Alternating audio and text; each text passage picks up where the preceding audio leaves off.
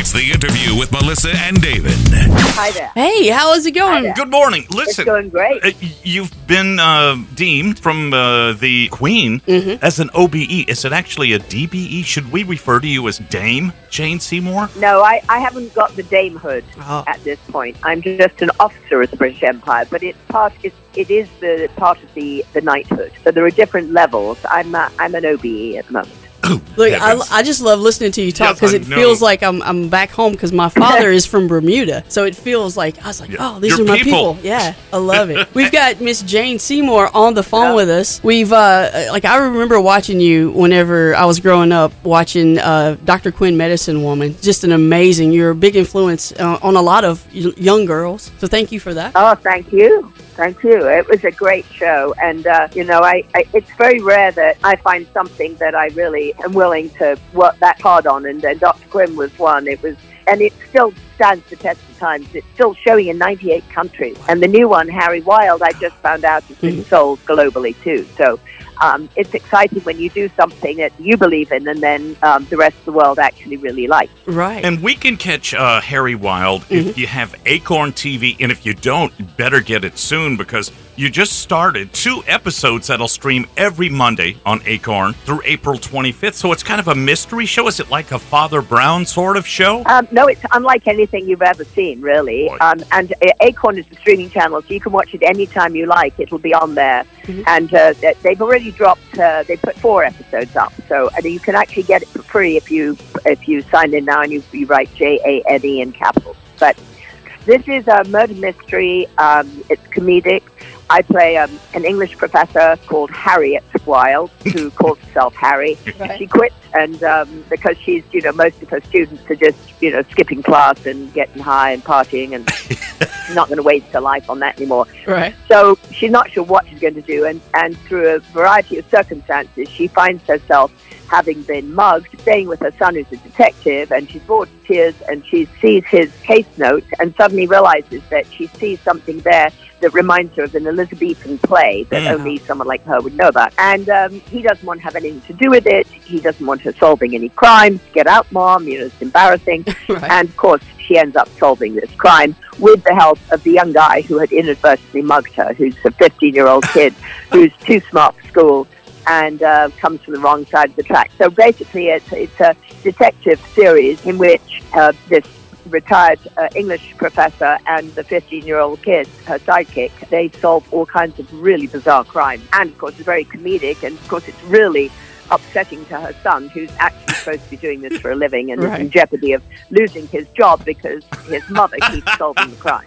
Sounds like my life in general, right there. I love it. If you're just joining us, we're so lucky to have Jane Seymour with us this morning. Ma'am, you've done so much. Is Yeah. it fair to refer to you also as a Bond girl? Uh, yep, I started out as a Bond girl. I was 20 years old. Mm. Um, I've, I've had an amazingly privileged um, career. I mean, I even I, I look at my IMDb list and I go, what? Oh my God, I did all of that. And I, sometimes I've forgotten I've done. I think I even have a show on Netflix right now that I barely remember doing. But um, yes, but mostly I would say I'm very proud of, of the material that I've been in Mhm. and uh, particularly proud of this, this new one. And I also just did a, a feature film called Ruby's Choice, which I'm hoping will come out soon here, um, which I did in Australia about a woman with dementia. Mhm. So, you know, I, I really, I go from drama to comedy all the time. I did Kominsky Method, I did Be Positive recently, uh, Mhm. and uh, I just, I love it. I'm, I'm getting to play all these great characters at a time in my life when a lot of actresses, you know, can't get any work at all. So No. I'm counting my blessings. You seem to be actually getting busier, and, and Yeah. we're we're a country radio station. And one thing I'm very proud of that you've done, you were the executive producer on the Glen Campbell documentary called "I'll Be Me." Yeah. And as a country station, we really appreciate that. That was a beautiful piece. Thank you. Well, I had the privilege.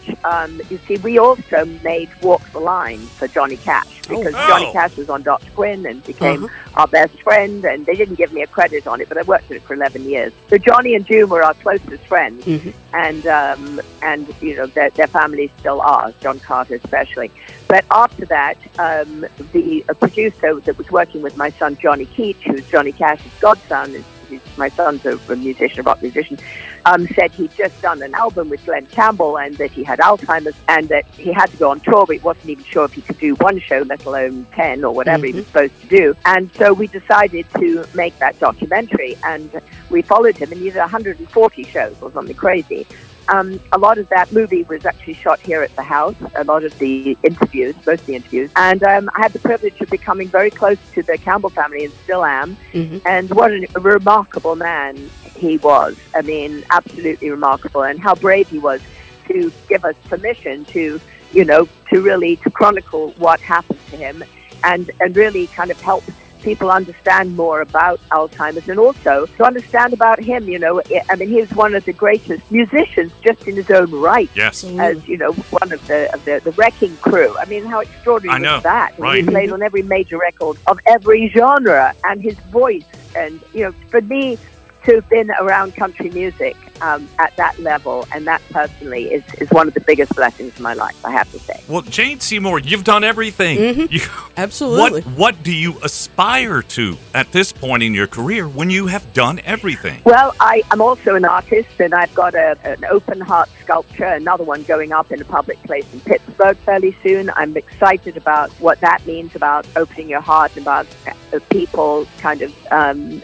realizing that we as as people need to be there for one another, for humanity, and also um, saving the planet. I just did a PSA; it hasn't come out yet, but you will be seeing about saving the planet as well.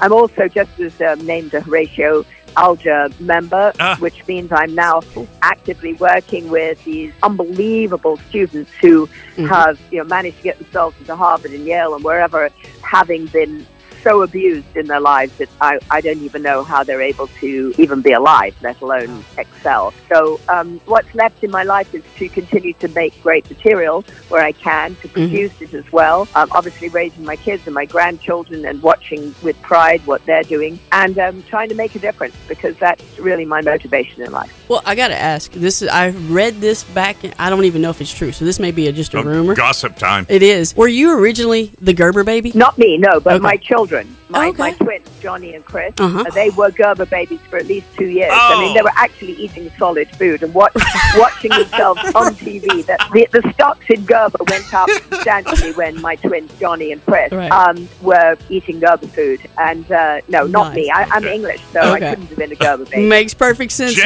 Jane Seymour, it's been Absolutely. an honor to have you on It the has. Melissa and David Show on KRV. Thank you so much for your Thank time. you. Thank you. This has been an honor. Thank you. Check us out on Facebook, Instagram, and Twitter. The Melissa and David Show.